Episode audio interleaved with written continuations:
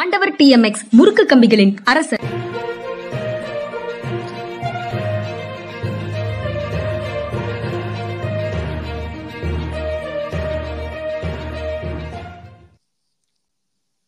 வணக்கம் இது மனிதா மனிதா. சார் வணக்கம் சார். வணக்கம்ங்க வணக்கம். சார் நேற்றைய நிகழ்ச்சியை முடிக்கும் போது சொன்ன மாதிரி அந்த மூன்று புதிய முதலமைச்சர்கள் தேர்வு செய்யப்பட்டிருக்கிறார்கள். சத்தீஸ்கர்ல விஷ்ணு மோகன் மத்திய பிரதேசத்துல இங்க வந்து பஜன்லால் அப்படின்னு ராஜஸ்தான்ல பஜன்லால் அப்படின்னு மூன்று முதலமைச்சர்கள் தேர்வு செய்யப்பட்டிருக்கிறார்கள். ரெண்டாயிரத்தி ஒன்றுல குஜராத்ல முதலமைச்சராக நரேந்திர மோடி வரும்போது அதற்கு பிறகு அவர் அங்கு முதலமைச்சராக இருக்கும்போது சக முதலமைச்சர்களாக பிற மாநிலங்களில் இருந்த மூன்று பெருந்தலைவர்கள் அந்த க- அந்த அந்த மாநிலத்தில் இருந்த பெருந்தலைவர்களுக்கு இப்போது முதலமைச்சர் வாய்ப்பு இல்லை. புதுமுகங்களாக புதிய தலைமுறையாக ஒரு தலைமுறை மாற்றம் அங்க நடந்திருக்குது இதை ராகுல் காந்தி செய்திருக்க முடியும். ஏன் காங்கிரஸ் கட்சிக்குள்ள அவரால் செய்ய முடியாத ஒரு வேலையை பாரதிய ஜனதா கட்சிக்குள்ள நரேந்திர மோடி செய்து முடித்து விட்டார்னு ஊடகங்கள் மோடி புகழ் பாடிக்கொண்டிருக்கின்றன. ராகுல் காந்தி இனியலா இனியாவது செய்வாரா அப்படிங்கிற கேள்வியையும் முன்வைத்துக் கொண்டிருக்கின்றன. நீங்க எப்படி பார்க்கறீங்க சார்? இந்த இங்க பிஜேபி பொறுத்த மட்டும் there is a convergence of interest between RSS and Modi அதாவது மோதியால் தங்களுடைய கொள்கை கோட்பாட்டினை நிறைவேற்றி தர முடியும்னு ஆர்எஸ்எஸ் முழுமையா நம்புறதுக்கான வழியில செயல்பட்டிருக்கிறார் மோடி இது வரைக்கும் துணிந்து ரிஸ்கி டெசிஷன்ஸ் வந்து எடுத்திருக்கிறாரு. அவர் சிட்டிசன்ஷிப் அமெண்ட்மெண்ட் ஆக்டாக இருக்கட்டும் அப்ரிகேஷன் ஆஃப் த்ரீ செவன்ட்டியாக இருக்கட்டும் இதெல்லாம் அவர் வந்து அது மாதிரி எடுத்திருக்கிறாரு. அது வந்து அவங்களுக்கு பலன் கொடுத்துருக்கு அப்படின்னு சொல்லி அவங்க நினைக்க பத்து பெர்சன்ட் இது வந்து ரிசர்வேஷன் வந்து உயர் சாதி வகுப்பினருக்கு மட்டும்தான் அங்கே உள்ள ஏழைகளுக்கு மட்டும்தான் அப்படின்னு சொல்லி அவர் டிக்ளேர் பண்ணது. எல்லாமே பலன் கொடுக்குதுன்னு நினைக்கிறாங்க. அதனால வந்து இன்னைக்கு வந்து மோதி வந்து சில விஷயங்கள் கேட்டார் என்றால் என்னுடைய தலைமைக்கு எந்த சவாலும் இருக்கக்கூடாது அப்படின்னு அவர் நினைச்சு இந்த சக முதலமைச்சர்களாக இருந்தவர்கள் தனக்கு போட்டியாளர்களாக வர முடியும் அப்படின்னு சொல்லி அவர் வந்து கருதும் போது அந்த பட்சத்துல வந்து அவரை வந்து அவங்கள வந்து அவங்க இவர் நீக்கணும் அப்படின்னு இவர் கேட்டார்னா அவங்க வந்து அதுக்கு சரி சொல்லக்கூடிய மனநிலையில் இருக்கிறாங்கன்னு நினைக்கிறேன். ஏன்னா இவரால தான் தங்களுடைய சித்தாந்த கோட்பாடுகளை செயல் வடிவமாக்க முடியும் அப்படிங்கிற ஒரு நம்பிக்கையை அவர் கொடுத்திருக்கிறாரு. அப்போ they may think this is a price we have to pay and he may think this is advantage I have to take நான் வந்து இந்த காரியங்களை செய்யறது. So there is a convergence of interest between RSS and Modi அதனால இது வந்து மோதிக்கு சாத்தியமாகுது. ராகுலை பொறுத்த மட்டும் அவருடைய இது என்னன்னா ட்ராஜடினே நான் சொல்லலாம். அப்படிப்பட்ட கன்வர்ஜென்ஸ் ஆஃப் இன்ட்ரெஸ்டான ஒரு ஃபோர்ஸ் காங்கிரஸ்ல வந்து இன்னைக்கு வந்து ராகுலுக்கு வந்து கிடையாது. அது தன்னந்தனியா போராடுற மாதிரி இருக்கு. கார்கே இருக்கிறாரு. இன்னும் சில பேர் இருக்காங்க. ஆனா காங்கிரஸ்ல பெருந்தலைவர்கள் அப்படின்னு சொல்லி இன்று அடையாளம் காணப்படுபவர்களில் மற்ற யாருமே ராகுலுடைய கருத்துக்களோடு உடன்பாடு கொண்டவர்கள் இல்லை. அவங்க எல்லாரும் அவங்களுடைய பர்சனல் இன்ட்ரெஸ்ட்டை முதன்மையாக வச்சு பார்க்கறவங்க. ராகுலே அதை சொல்லியிருக்காரு. நீங்கள்லாம் வந்து அஹ், உங்களுக்கு தேர்தலை நான் ஒருத்தன் தான் கரடியாக கத்துனேன். நீங்கள்லாம் அவங்கவுங்க பிள்ளைங்களை அவங்கவுங்க சொந்தக்காரங்களுடைய ஒரு கான்ஸ்டியூன்சி போய் பார்க்க போயிட்டீங்க. அப்படின்னு மனசு நொந்து தான் அவர் வந்து ரிசைன் பண்ணாரு. மறுபடியும் சரியான ஆயுதத்தை கையில் எடுத்திருக்கிறார். ஆனா பாருங்க அதுக்கு பலன் இல்லாம இல்லை நம்ம பேசிட்டு இருக்கும்போது ராகுல் என்னைக்கு சொன்னாரோ ஐம்பத்தி ரெண்டு விழுக்காடு மக்களுக்கு என்ன அதிகார பங்கீடு இருக்கிறதுன்னு விபி சிங் கேட்ட அதே கேள்வியை ராகுல் கேட்டாரு. அந்த கேட்டதனுடைய விளைவு பாருங்க. இங்க வந்து மத்திய பிரதேசத்தில் வந்து ஓபிசியை சேர்ந்தவர்னு சொல்லி ஒருத்தரை முதலமைச்சராக கொண்டு வந்திருக்காங்க. இதெல்லாம் இந்த OBC politics has come to the centre stage அப்படிங்கிறதுல சந்தேகமே கிடையாது. ஆனால் இவங்க ஓபிசிய ஓபிசின்னு சொல்லி கொண்டு வந்து குடியரசுத் தலைவர்னு ஒருத்தங்க அம்மாவை கொண்டு வந்தாங்க.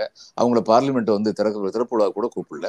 அடுத்து அதிக அவ்வளவு அறிமு அறிமுகம் இல்லாதவர்கள் ஃபர்ஸ்ட் டைம் எம்எல்ஏவை சீஃப் மினிஸ்டர் கொண்டு வரதெல்லாம் எதை காட்டுதுன்னா மோதியுடைய பூரண ஆளுமை எல்லா மாநிலங்களிலும் இருக்கும். அப்படிங்கிறத காமிக்குது. அப்ப இந்த ஓபிசிக்கு நீங்கள் இதுவும் ஃபேஸும் காமிச்சாச்சு. அதே சமயம் அவங்கள தங்களுடைய கண்ட்ரோல்லே வச்சாச்சு. இதில் என்ன ஆகும்னா ரெண்டாயிரத்தி இருபத்தி நாலு is too early to say any ஆனால் வருகின்ற ஆண்டுகளில் இவர்கள் ஓபிசிக்கும் பட்டியலினத்திற்கும் பழங்குடி மக்களுக்கும் உண்மையாகவே அதிகார பங்கீடு கொடுக்கிறார்களா? அல்லது அவர்களில் ஒருவரை பொம்மையாக்கி விட்டு தங்களுடைய சொந்த அஜெண்டாவை நிறைவேற்றி கொண்டிருக்கிறார்களா? அப்படிங்கிற கேள்வி வந்து மக்கள் மனசுல வந்து வரும். அந்த கேள்வியை எழுப்புகின்ற வாய்ப்பு காங்கிரஸ் போன்ற எதிர்க்கட்சிகளுக்கு கிடைக்கும். இது எல்லாத்துலேயும் பலன் பெற போகிறது என்னன்னு நான் சந்தோஷமாக பார்க்குறது என்னன்னா அதிகார பங்கீடு நடைபெற போகிறது. அது ப- அந்த அதிகார பங்கீடு காங்கிரஸ் கொடுத்தா இருக்கக்கூடாதுன்னு போட்டியில் வந்து இவங்க கொடுக்க பார்ப்பாங்க. இவங்க கொடுத்தா இருந்ததுன்னா இவங்க சரியாக கொடுக்குறாங்களான்னு சொல்லி அவங்க பார்ப்பாங்க. இதில் வந்து மக்களுக்கு அதிகார பங்கீடு என்பது அதிகரித்து கொண்டே போகும் அப்படின்னு நான் நினைக்கிறேன். அந்த காஸ்ட் சென்சஸ் அதுக்கப்புறம் அது- அது அதை ஒட்டி எண்ணிக்கைக்கு தகுந்த மாதிரி மக்கள் தொகை எண்ணிக்கைக்கு தகுந்த மாதிரி இடஒதுக்கீடு அந்த திசையில வந்து கூடுதலாக அப்படி எக்ஸாக்டா இல்லைன்னாலும் கூடுதலாக அந்த திசையை நோக்கி நகர்வுகளுக்கு பிஜேபி தயாரா இருக்கிற மாதிரி தேர்தல் பிரச்சாரம் வரைக்கும் தெரியலையே சார். அவர் வந்து ஏழைகள் பெண்கள் இவர்கள் தான் சாதி. வேறு வேறு சாதிகளை பற்றி அவர்கள் பேசி மக்களை பிரிவு மக்களுக்கு இடையிலே பிரிவை உருவாக்குகிறார்கள் தானே பிரதமர் வந்து பிரச்சாரம் ஆமா. ஆமா ஆனா அமித்ஷா என்ன சொன்னாரு? என்றைக்குமே என்றைக்குமே. எதிரானவர்கள் இல்லை. அது. எதுக்காக அதாவது ஒரு பக்கம் இவங்களை அரவணைச்சுக்கிட்டே போனோம் இந்த அரவணைச்சுக்கிட்டே போகணுங்கிறது எந்த அளவுக்கு அரவணைக்க முடியுங்கிறதா முக்கியமான கேள்வி. கல்யாண் சிங்கை கொண்டு வந்தாங்க. அதுக்கப்புறம் அவர் வந்து இவர்கள் எதிர்பார்த்ததற்கும் அதிகமாக ஓபிசியிடமும் அவர் ஆர்வம் காட்டுவது இவர்களுக்கு பிடிக்கவில்லை. அவர் வீழ்த்தப்பட்டார். இப்ப இதெல்லாம் வந்து ultimately what is the ideology இவங்க அந்த ஐடியாலஜிக்கு என்ன பண்ண போறீங்க? காங்கிரஸுக்கு வந்து இன்னைக்கு வந்து there is a paradigm shift இந்த ஆட்டிடியூட் ஆஃப் காங்கிரஸ் அதுல சந்தேகமே இல்லை. கார்கேயும் ராகுல் காந்தியும் சேர்ந்து மேலிடத்துல வந்து அந்த பேரடைம் ஷிஃப்ட்டை கொண்டு வர்றாங்க. அது கீழ்மட்டத்து வரைக்கும் போய் சேர்ந்ததுன்னா காங்கிரஸ் வந்து தன்னுடைய நிலைப்பாட்டுல உறுதியா இருந்ததுன்னா இவங்க ஓபிசி எஸ்சி எஸ்டி எல்லாம் சொல்லிட்டு அல்டிமேட்டா சில பேருடைய அதிகாரம் மட்டும்தான் நடக்கணும். அதுக்கு மற்றவர்களை நாம் கருவிகளாக பயன்படுத்துவோம்னு ஆட்டிடியூடு காமிச்சாங்கன்னா அந்நேரம் மக்கள் மத்தியில வந்து அதிருப்தி வரும். இந்த மூன்று முதலமைச்சர்கள் தேர்வு அவர்களுக்கு இரண்டு இரண்டு துணை முதலமைச்சர்கள். தேர்வு. இது எல்லாமே வந்து சமூக சாதி ரீதியாகவும் ஜாகிரபிக்கலா அங்க இருக்கக்கூடிய பகுதி நிலப்பரப்பு சம்பந்தமாகவும் சரியா பேலன்ஸ் பண்ணி போட்டிருக்கிறாங்க. இனி ரெண்டாயிரத்தி இருபத்தி நாலு அந்த மூன்று மாநிலங்கள்லயும் எளிதாக கடந்து செல்லும் அந்த அளவுக்கு ஒரு மிகப்பெரிய வேலையை செய்து முடிச்சிட்டாங்க அப்படின்னு மீடியா புகழ் பாடிக்கிட்டே இருக்கிறாங்களே சார்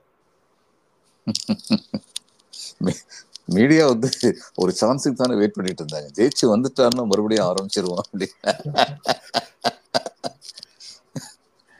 இன்னைக்கு நியூ- நியூஸ் எயிட்டீன்ல வந்து ஒரு அஹ், முக்கிய முக்கியமான ஒரு கேள்வி எழுப்பப்பட்டது. நான் இதை தான் சொல்லிட்டு இருந்தேன். கன்வர்ஜன்ஸ் ஆஃப் இன்ட்ரெஸ்ட் இதெல்லாம் கொஞ்ச நேரத்துக்கு முன்னாடி.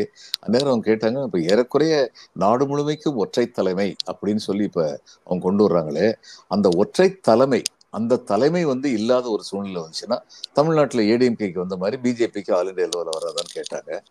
நான் சொன்னேன் அது வராது. ஏன்னா ஆர்எஸ்எஸ் கார்ப்பரேட்ஸ் இவங்க ரெண்டு பேரும் சேர்ந்துட்டாங்கன்னா யாரை வேணாலும் ஒரு பெரிய நேஷனல் லீடரா ப்ரொஜெக்ட் பண்ணிட முடியும். கார்ப்பரேட்ஸுக்கும் ஆர்எஸ்எஸ்க்கும் சித்தாந்த ரீதியாக ஒற்றுமைகள் உண்டு. அப்படின்னு சொல்லி பார்க்கும்போது மோதிக்கு அப்புறம் இன்னொருத்தரை இதே மாதிரி கொண்டு வந்து நேஷனல் லீடர் அக்செப்ட் பண்ண வைக்கிறது அவங்களுக்கு ரொம்ப பெரிய சிக்கலான வேலையா இருக்காது அப்படின்னு நான் நினைக்கிறேன். அது கரெக்ட் தான் சார். ரெண்டாயிரத்தி இருபத்தி நாலுக்கு பாரதிய ஜனதா கட்சி தயாராக இருக்குது. பிரைம் மினிஸ்டர் மோடியினுடைய பிம்பம் அதுக்கப்புறம் அவங்களுடைய கம்யூனல் அஜெண்டா அயோத்தி காஷ்மீர் அப்படின்னு ரெண்டு விஷயங்கள் முடிஞ்சிருக்கு. யூசிசியை பத்தி யூனிஃபார்ம் சிவில் கோடை பத்தி அவங்க பேசிட்டு இருக்கிறாங்க அந்த அந்த அஜெண்டா பிளஸ் வந்து களத்துல சாதிய கணக்குகளையும் சரியாக போட்டு ஒரு சோசியல் மேனேஜ்மெண்ட்டையும் அவங்க செய்து முடித்துட்டாங்க அதனால இனி வந்து அப்படி ஸ்மூத் செயலிங் தான் அப்படிங்கிற மாதிரியான காலம்ஸ் வந்து ஆங்கில செய்தித்தாள்கள்ல பாக்குறேன். நான் அப்படி நினைக்கலைங்க. அதாவது ஸ்மூத் செயலின்னு நினைக்கல. ஏமே செயலாம் ஏமே செயலாம் ஆனா ஸ்மூத் செயலின்னு நினைக்கல. அதுக்கு நான் காரணம் சொல்றேன். எமர்ஜென்சி முடிஞ்சு ரெண்டு மாசத்துக்குள்ள எதிர்க்கட்சி தலைவர்கள் அத்தனை ஒன்றிணைந்து அந்த எமர்ஜென்சியினால ஏற்பட்ட விளைவுகளை பத்தி மக்கள்கிட்ட வந்து ரொம்ப எஃபெக்டிவா சொல்ல முடிஞ்சது. மக்களும் பாதிக்கப்பட்டிருந்தார்கள். அதுதான் முக்கியமான விஷயம். நார்த் இந்தியால மக்களும் பாதிக்கப்பட்டிருந்தார்கள். அதை இவங்க வந்து கன்சாலிடேட் பண்ண முடிஞ்சது. இன்னும் இந்தியா கூட்டணிக்கு சமயம் இருக்கு. இன்னும் அவர்கள் ஆபத்தை உணர்ந்து கொண்டவர்களாக தங்களை ஒற்றுமைப்படுத்தி கொண்டால் நான் சொல்ற வார்த்தைகள் கொஞ்சம் கடினமான வார்த்தைகள். கமல்நாத்தை ஓரங்கட்டக்கூடாது தூக்கி எறிந்து விட வேண்டும். அப்படிப்பட்டவர்கள் இருக்கக்கூடாது கட்சி கமல்நாத் போன்றவர்களை அப்படின்னு ஆமா. ஆமா கமல்நாத் போன்றவர்கள். அது கமல்நாத் மட்டும் இல்லை. We are against the attitudes not against individuals individuals correct sir நான் எனக்கு அது வந்து பிரச்சனை இல்லை சார் நான் வந்து இத தேர்தலுக்கு முன்னால நம்ம சொல்லியிருந்தோம்னு வச்சுக்கோங்களேன். அப்ப நான் வந்து நானும் உற்சாகமா நான் எஸ்ன்னு சொல்லுவேன். இப்போ வந்து தோல்வி அடைந்ததற்கு பிறகு அதுக்கு ஒரு பலியாடாக இந்த நடவடிக்கைகளை ஏங்க இல்ல நான் அன்னைக்கே சொன்னேனே. நீங்க கேட்டீங்க கமல்நாத் வந்து இவங்களை அகிலேஷ் யாதவ் பார்ட்டி ஆடுகளுக்கு வந்து இடம் கொடுக்க மாட்டேங்கிறார். கார்கே கொடுக்கணும்னு சொல்றாரு கமல்நாத் கொடுக்க மாட்டேன்னு சொல்றாரு. அப்படின்னு சொன்னது நான் என்ன சொன்னேன்? கமல்நாத் தன்னலத்தை பார்க்கிறார் கார்கே காங்கிரஸ் நலத்தை பார்க்கிறார் சொன்னேன். அன்னைக்கே ஒரு சுயநலவாதின்னு சொன்னேன். சொல்லாம இருந்தோம் நீங்க சொன்னீங்க. ஆனா அதே சமயத்துல அங்க வந்து டிஸ்ஒபீடியன்ஸ் அல்லது தங்களுடைய கருத்தை முன்வைத்து அவர்கள் வந்து டிஸ்ஒபீடியன்ஸ் நம்ம சொல்லக்கூடாது. தன்னுடைய கருத்தை முன் வச்சு தலைமையை செயல்பட விடாமல் செய்ததுல அசோக் கெலாட்டுக்கும் பங்கு இருக்கு சார் அந்த அங்க. அங்க கேண்டிடேட். லிஸ்ட் அங்க கேண்டிடேட் லிஸ்ட் ஃபுல்லா நாசமா போனதுக்கு அவர்தான் காரணம். ஆமா. அவருடைய விருப்பத்தை மீறி போட்ட இளைஞர்கள் எல்லாரும் ஜெயிச்சிருக்காங்க. ஏராளமான. வாக்குகள் வித்தியாசத்துல ஜெயிச்சிருக்கிறாங்கன்னு சொல்றாங்க. அவருக்கு அவரு அந்த கோஷ்டி மனப்பான்மையில வாங்கி கொடுத்த சீட் வாங்கி கொடுக்கறதுன்னு சொல்லுவாங்கல்ல அப்படி வாங்கி கொடுத்த ஆட்கள் எல்லாம் போயிட்டாங்க. அப்படின்றதுதான் அங்க சொல்றாங்க. ஆக அவரும் தான் அதுல இருக்காரு. கமல்நாத்தை நீங்க சிங்கிளா சொல்லாம டபுளா சொன்ன அவரையும் சேர்த்து சொன்னீங்கன்னா. கமல்நாத் போன்றவர். போன்றவர்கள் இது இதை செய்யக்கூடிய வல்லமை அவருக்கு இருக்கு ராகுலுக்கு. அந்த பலம் அவருக்கு கிடைத்து விட்டால் காங்கிரசும் பலம் பெறும் நாடும் நலம் பெறும். இரண்டு விஷயம் சார். இந்த மாதிரி களை எடுத்துட்டா தான் அதுக்கப்புறம் விளைச்சல் நன்றாக இருக்கும். ரெண்டாயிரத்தி இருபத்தி நாலுக்கு முன்னாடியே அதை செய்யணும் அப்படின்றது ஒரு பார்வை. இப்ப எந்த சோதனை முயற்சிக்கும் நேரம் இல்லை. இருக்கிறத அப்படியே கட்டி கொண்டு வந்து எலெக்ஷன்ல ஜெயிக்கிறத பாருங்க. எல்லாரையும் அரவணைச்சு போய் எலெக்ஷன்ல ஜெயிச்சு பாருங்க அப்படின்னு இன்னொரு பார்வை இருக்கும் கண்டிப்பா. அந்த- அந்த குழப்பம் வந்து புஷ் அண்ட் புல் வந்து அந்த கட்சிக்குள்ள எப்போதும் இருப்பதற்கான வாய்ப்பு இருக்கு. அதுல வந்து எப்படி முடிவெடுக்க போகிறார்கள்னு பெரிய கேள்வி. பஞ்சாப்ல இந்த மாதிரி முடிவெடுத்து சூடுபட்டுக்கிட்டது தான் முக்கியம் மிச்சம். தெனாலிராமன் பூனை வளர்த்த கதையாக ராகுல் காந்தி எடுக்கக்கூடிய நடவடிக்கைகள் ஆகி போய்விடும். பஞ்சாப்ல வந்து அவங்க தவறான நடவடிக்கை எடுத்தாங்க. அதுல சந்தேகம் இல்லை. ஆனா இப்ப இன்னைக்கு ஒவ்வொரு கட்சியும் பாடம் கற்குங்க ஆ. இதுல இருந்து தவறான நடவடிக்கை எடுத்துட்டாங்கன்னா அதுல இருந்து பாடம் கற்றுக்கொள்வார்கள். இன்னைக்கு வந்து ராகுல் வந்து அப்படிப்பட்ட பாடம் பாடம் நிறைய கற்றுக்கொண்டிருக்கிறார்.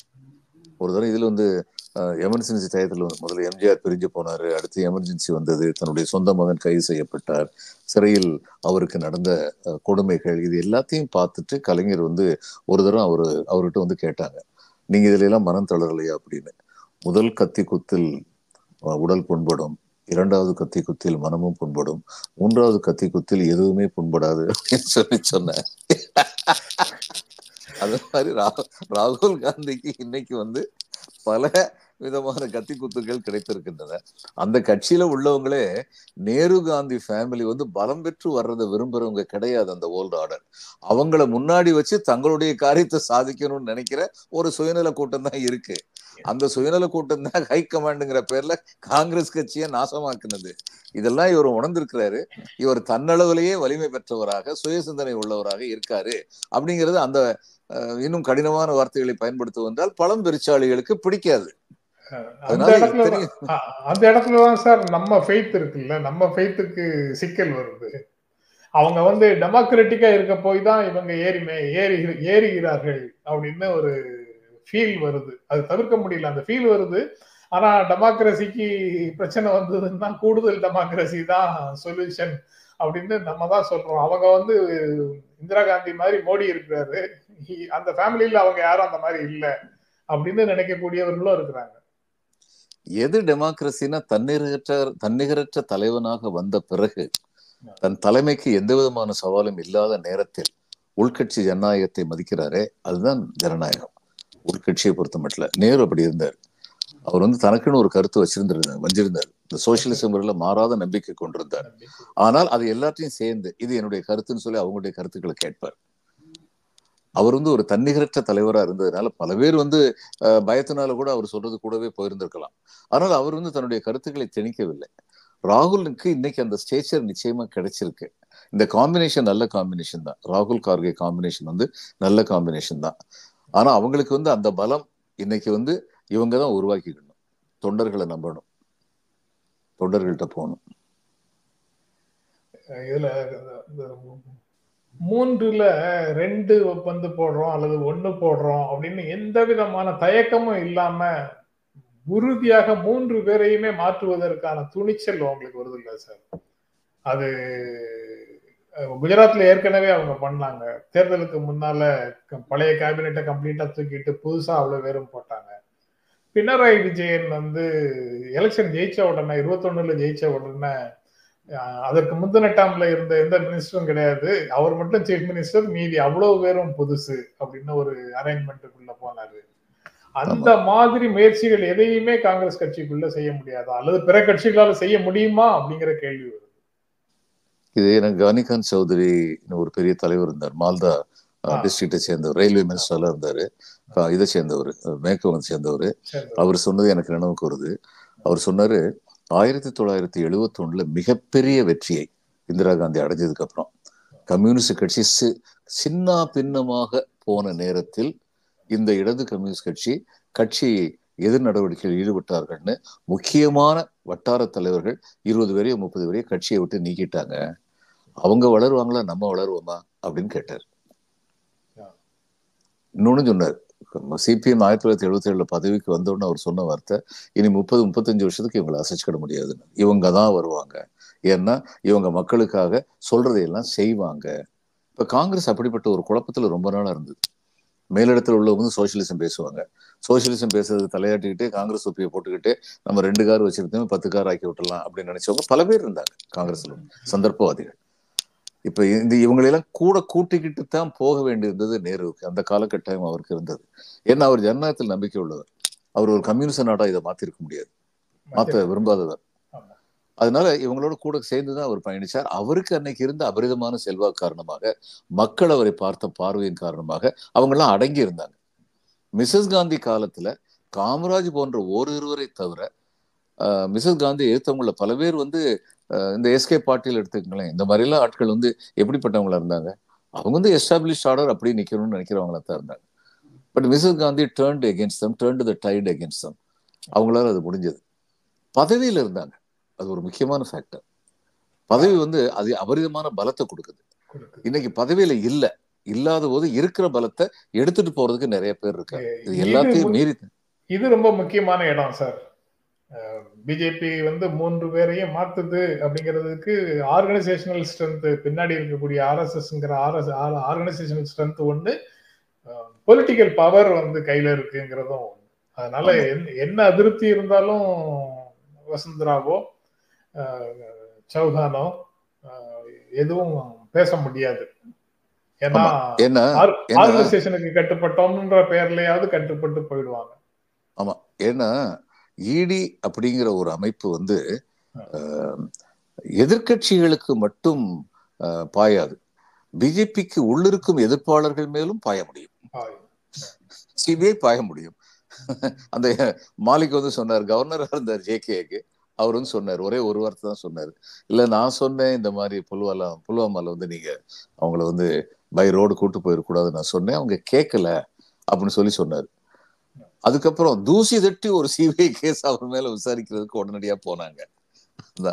அரசியல் பலமும் இருக்கு.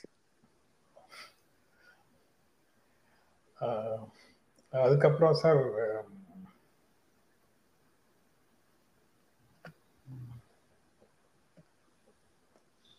அந்த அந்த ஓபிசி அவன் அந்த பலன் வந்து மக்களுக்கு போய் சேரும்படியான நடவடிக்கைகளை இவங்க எடுக்கும் இந்த முதலமைச்சர்கள் வந்து அந்தந்த மாநிலங்கள்ல எடுப்பதற்கான வாய்ப்பு இருக்குன்னு பார்க்கறீங்களா? இல்ல சென்ட்ரல் கைட்லைன்ஸ் மட்டும்தான் அவங்க ஃபாலோ பாக்குறீங்களா சென்ட்ரல் கைட்லைன்ஸ் மட்டும் தான் ஃபாலோ பண்ணுவாங்க. They will give some relief but no permanent cure இன்னைக்கு தேவையானது ரெண்டும் தேவை. தற்காலிக நிவாரணமும் தேவை. நிரந்தர தீர்வும் தேவை. இவங்க தற்கால நிவாரணங்களை காட்டிக்கிட்டே இருப்பாங்க. நிரந்தர தீர்வு வந்து காட்டுமா செய்ய மாட்டாங்க. செய்ய சௌஹான் வந்து நேற்று முதலமைச்சர் இல்லத்திலிருந்து வெளியே போறாரு. எனக்கு பதவி கொடுங்கள் செய்தியாளர்கள்ட்ட பேசும்போது சொல்றாரு எனக்கு பதவி கொடுன்னு நான் போய் கேட்கறத விட நான் செத்து போறதே மேல் அப்படின்னு சொல்லியிருக்கிறாரு. அது அவுட் ஆஃப் கான்டெக்ட்ல பார்த்தா வேற மாதிரி டோன் கிடைக்குது. ஆனா அவர் அங்க சொன்னது வந்து ஆர்கனைசேஷனுக்கு கட்டுப்பட்டவர்ங்கிறத வெளிப்படுத்துகிறாரா இல்ல விரக்தியை வெளிப்படுத்துகிறாராங்கிற கேள்வி வந்து வருது. விரக் விரக்தியை தான் வெளிப்படுத்துறாரு சந்தேகமே இல்லாம. சந்தேகமே இல்லாம. நான் இதுவரைக்கும் முதலமைச்சர் பதவியை யாரிடமும் கேட்டதில்லை. கட்சி வந்து எனக்கு இப்போ இவ்வளவு காலம் கொடுத்தது நான் வாங்கினேன். நான் போய் என்னை முன்னிறுத்தினதே இல்லை. அதனாலதான் நான் டெல்லிக்கு கூட போகல அப்படின்னு சொல்றாரு. அவரால் தான் அந்த கட்சி மத்திய பிரதேசல இந்த அளவுக்கு வளர்ந்தது. எப்படி குஜராத்தில் வந்து மோதியினால வளர்ந்ததோ அந்த அளவுக்கு மத்திய பிரதேசத்தில் அவரால் தான் வளர்ந்தது. மத்திய பிரதேசம் பல வழிகளில் குஜராத்தை விட முக்கியமானது அவங்களுடைய அஜெண்டாவுக்கு. அது இன்னும் ஒரு செய்தி இன்னைக்கு இருக்கிறதுல ஒரே ஒரு செய்தி இன்னும் ஒரு செய்தியாவது குறைந்தபட்சம் பேசணும்னு நினைக்கிறேன் சார். ராஜ்யசபால நேற்று இந்த எலெக்ஷன் கமிஷனர் தேர்தல் ஆணையர் நியமனம் தேர்தல் ஆணையர் தலைமை தேர்தல் ஆணையம் ஆணையர் நியமனம் தொடர்பான மசோதா ராஜ்யசபால நேற்று பாஸ் ஆயிடுச்சு. கிட்டத்தட்ட அவங்களுக்கு வந்து சுப்ரீம் கோர்ட் ஜட்ஜுக்கு நிகரான ஊதியம் மரியாதை எல்லாம் கொடுக்கறதுன்னு திருத்தம் கொண்டு வந்திருக்கிறாங்க அதுல. முன்னாடி கேபினட் செக்ரட்டரிக்கு ஈக்குவல் ரேங்க்ல வச்சிருந்தாங்க போல. இப்போ வந்து சுப்ரீம் கோர்ட் நீதிபதிக்கு எதிராக நிகரான இடத்துக்கு கொண்டு வந்திருக்கிறாங்க. அவங்க பணி செய்யும் போது அவர்கள் மேல வழக்குகள் எதுவும் போட முடியாதுங்கிற மாதிரி தண்டனைக்கு அப்பாற்பட்டவர்கள் வழக்குகளுக்கு அப்பாற்பட்டவர்கள்ங்கிற ஸ்டேட்டஸும் கொடுத்திருக்கிறதாக ஒரு சில செய்திகள்ல இருக்கு. அதுவும் இருந்ததுன்னா நீங்க அந்த மசோதாவை எப்படி பாக்குறீங்க எதிர்க்கட்சிகள் வாக் அவுட் பண்ணிடுச்சு. அவ்வளவுதான். எதிர்கட்சிகள் grounds the grounds of walk out is not correct அது அவங்க என்ன சொல்றாங்க? சுப்ரீம் கோர்ட் கைட்லைன்ஸை மீறிட்டீங்கன்னு சொல்றாங்க. இவங்க சுப்ரீம் கோர்ட் கைட்லைன்ஸை மீறல. சுப்ரீம் கோர்ட் சொன்னாங்க election கமி chief election commissioner election commissioner இவங்களை எல்லாம் தேர்ந்தெடுக்கப்படுறதுக்கான நடைமுறையை கொண்டு வாங்க. இன்னைக்கு எந்த நடைமுறையும் இல்லை. அந்த நடைமுறைக்கான சட்டத்தை நீங்க கொண்டு வர்ற வரைக்கும் செலெக்ஷன்ல வந்து சீஃப் ஜஸ்டிஸையும் சேர்த்துக்கோங்கன்னு தான் சொன்னாங்க. பெர்மனண்டா சீஃப் ஜஸ்டிஸ் இருக்கணும் சீஃப் ஜஸ்டிஸையும் சொல்லல. ஆனா இவங்க வந்து இப்போ அந்த சட்டத்தை கொண்டு வந்துட்டாங்க. சீஃப் ஜஸ்டிஸை வச்சுக்கிட்டு நம்ம ஒரு எலெக்ஷன் கமிஷனர் கொண்டு வர வேண்டாம்னு அவசர அவசரமா ஒரு சட்டத்தை கொண்டு வந்து அந்த சட்டத்துல வந்து யார் மூணு பேர் இருப்பாங்க செலெக்ஷன் ப்ராசஸ்ல பிரதம மந்திரியும் எதிர்க்கட்சி தலைவரும். பிரதம மந்திரியால் நியமிக்கப்படுகின்ற ஒரு அமைச்சரும் இருப்பார்னு சொல்லி கொண்டு வந்துட்டாங்க. அப்ப பிரதம மந்திரிக்கு அங்க டூ தேர்ட் மெஜாரிட்டி கிடைச்சு போச்சு. அவர் சொல்ற இது வந்து பிரதம மந்திரி உள்துறை அமைச்சர்னு சொல்லியிருந்தா நாளைக்கு பிரதம மந்திரிக்கு உள்துறை அமைச்சருக்கு ஒரு கருத்துப்பாடு இருந்ததுன்னா பிரதம மந்திரி நிலைமை தர்ம சங்கடமா போயிடும் இன்னைக்கு அந்த நிலைமையும் இல்லை. இது நீர்வளத்துறை அமைச்சர்கள் இன்னைக்கு கூப்பிட்டுக்கலாம். நாளைக்கு வந்து வெளிவிவகாரத்துறை அமைச்சரை கூப்பிட்டுக்கலாம். யாரோ வேணாலும் அந்தந்த நேரத்துக்கு கூப்பிட்டுக்கலாம்னு சொல்லி சட்டத்தை கொண்டு வந்துட்டாங்க. சட்டப்படி இன்னைக்கு அவங்க செய்றாங்க. அதனால சுப்ரீம் கோர்ட்டுடைய ரெக்கமெண்டேஷன் அலட்சியப்படுத்தினாங்கிற கிரவுண்ட் வந்து சரி கிடையாது. ஆனால் இந்த சட்டம் இப்படி வந்து பிரதம மந்திரி பிரதம மந்திரி நியமிக்கிற ஒரு அமைச்சர் அதுக்கப்புறம் எதிர்க்கட்சி தலைவர் சொல்லியிருக்கிறதும் கன்சென்ஸ் கன்சென்சஸ் வேண்டாம். டூ தேர்ட் மெஜாரிட்டி இருந்தா போதும். எலெக்ஷன் இது நாமினேஷன்ல அப்படின்னு சொல்லியிருக்கிறதும் இது எதிர்க்கட்சி தலைவர் வந்து இன்வால்வ் பண்றது அர்த்தம் இல்லாம ஆக்கி விட்டுருது. அதெல்லாம் கிரவுண்ட்ஸ் ஃபார் அப்ஜெக்ஷன் அதுக்கப்புறம் அவங்களுக்கு வந்து சுப்ரீம் சுப்ரீம் கோர்ட் ஜட்ஜியுடைய இதை கொடுத்துட்டு ஸ்டேட்டஸ் கொடுக்கட்டும். ஏன்னா chief information commissioner chief election commissioner இவர்கள் எல்லாம் அப்படிப்பட்ட அந்தஸ்துடன் இருக்க வேண்டியவர்கள் அப்படிப்பட்ட நடுநிலைமையுடன் நடக்க வேண்டியவர்கள். இந்த ரெண்டும் முக்கியம். அவங்களுக்கு அதை கொடுத்ததை பத்தி நமக்கு என்ன வருத்தம் இருக்கு? அதுக்கு தகுந்தபடி நடந்துக்கணும் அப்படிங்கறதா முக்கியம். உங்க சார் பிஎம்ஏ பிஎம்ஏ அதுக்கு தகுந்தபடி நடக்க மாட்டேங்கிறாரு மத்தவங்கள பத்தி பேசுறீங்க. இவரே ஹனுமான் இது ஜெய் ஹனுமானா ஏதோ சொல்லிட்டு ஓட்டு போடுங்கன்னு சொன்னாரு. கர்நாடக எலெக்ஷன்ல வந்து. எல்லாத்தையும் வந்து சொன்னாரு. இதுக்கு மேல சொல்றதுக்கு என்ன இருக்கு? ஒரு காங்கிரஸ் தலைவர் வந்து பேசும்போது சொல்லியிருக்காரு. காங்கிரஸ் நாடாளுமன்ற உறுப்பினர் பேசும்போது யாருன்னு பெயர் மறந்துட்டேன் சார். அவர் பேசும்போது லீகலைசேஷன் ஆஃப் ரிக்கிங் அப்படின்னு சொல்லியிருக்கிறாரு. அந்த மாதிரி எல்லாம் சொல்றதுக்கு அதுல இடம் இருக்கா? இல்ல அந்த மாதிரி சொல்றதுக்கு இடம் இருக்கா அப்படிங்கிறது வந்து இன்னும் கொஞ்சம் ஆழமா பார்க்க வேண்டியது. ஆனா லெஜிட்டிமைசிங் இல்லீகாலிட்டிஸ் அப்படிங்கிறது இவங்க சாமர்த்தியமா பண்ணிட்டு இருக்காங்க. முக மைத்ரா விளக்குனதுல இருந்து நீங்க வரிசையா சொல்லிட்டே போலாம். இதுல எங்க குழுவுல ஒருத்தர் வந்து ஹரியானாவை பஞ்சாபை சேர்ந்த ஒரு அங்கத்துல சொல்லியிருக்காரு. ஒரு சட்டமன்ற உறுப்பினரை வந்து இது நீக்கும் பொழுது அங்க பஞ்சாப்லயோ ஹரியானாலயோ சட்டமன்ற உறுப்பினர் நீக்கும் போது அவர் கேஸ் போட்டாராம். அந்த சட்டமன்றம் அவரை நீக்கிச்சான் தேர்ந்தெடுக்கப்பட்ட ஒருவரை நீக்குவதற்கு சட்டமன்றத்திற்கோ நாடாளுமன்றத்திற்கோ எந்த அதிகாரமும் கிடையாதுன்னு அந்த தீர்ப்பு வந்ததாம். அந்த தீர்ப்பு இன்னைக்கு வரைக்கும் அமல்ல தான் இருக்கு அப்படின்னு சொல்லி சொல்லியிருக்காரு. இது மகுவ மைத்ரா கவனத்துக்கு நாங்க கொண்டு சுப்ரீம் வரதுக்கு முயற்சி பண்றோம். சுப்ரீம் கோர்ட்ல அப்பீல் போட்டாங்க சார் சுப்ரீம் கோர்ட்ல பெட்டிஷன் போட்டாங்க. போடணும். போடணும். எனக்கு என்ன பயம்னா இந்த த்ரீ செவன்டி அப்ரகேஷனுக்கு அப்புறம் எல்லார பத்தியும் பயம் வருது. இப்போ அஞ்சுவது அஞ்சாமை பேதமைன்னு சொல்றதை தவிர வேற எதுவும் இல்ல சார். பயப்பட வேண்டிய விஷயங்களுக்கு பயப்பட்டு தான் ஆக வேண்டும்.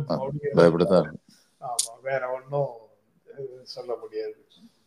மறுபடியும் மறுபடியும் பாரதியார் என்னைக்கோ இன்னொருத்தருக்கு எகென்ஸ்டா சொன்னதை நம்ம இன்னைக்கு நினைக்க வேண்டியிருக்கு. கண்ணீர் விட்டோ வளர்த்தோம் சர்வேசா. இப்பயிலை கண்ணீரால் காத்தோம் கருக திருவுளமோ அப்படின்னு சொன்னாரு. இப்ப பாரதியார் அந்த பாட்டை பாடினாருன்னா நல்லா கதறட்டும் அப்படின்னு சொல்லுவாங்க சார். எவ்வளவு நேரம் எவ்வளவு நேரம் கத்துவாரு? தொண்டை தண்ணி வரைக்கும் தானே கத்துவாரு? Okay sir. நாளைக்கு தொடர்ந்து பேசுவோம் சார். ரொம்ப நன்றி. வணக்கம். சார். வணக்கம். வணக்கம். வணக்கம். நண்பர்களே உங்களுக்கும் எங்கள் அன்பும் நன்றியும். மீண்டும் சந்திப்போம். நன்றி வணக்கம்.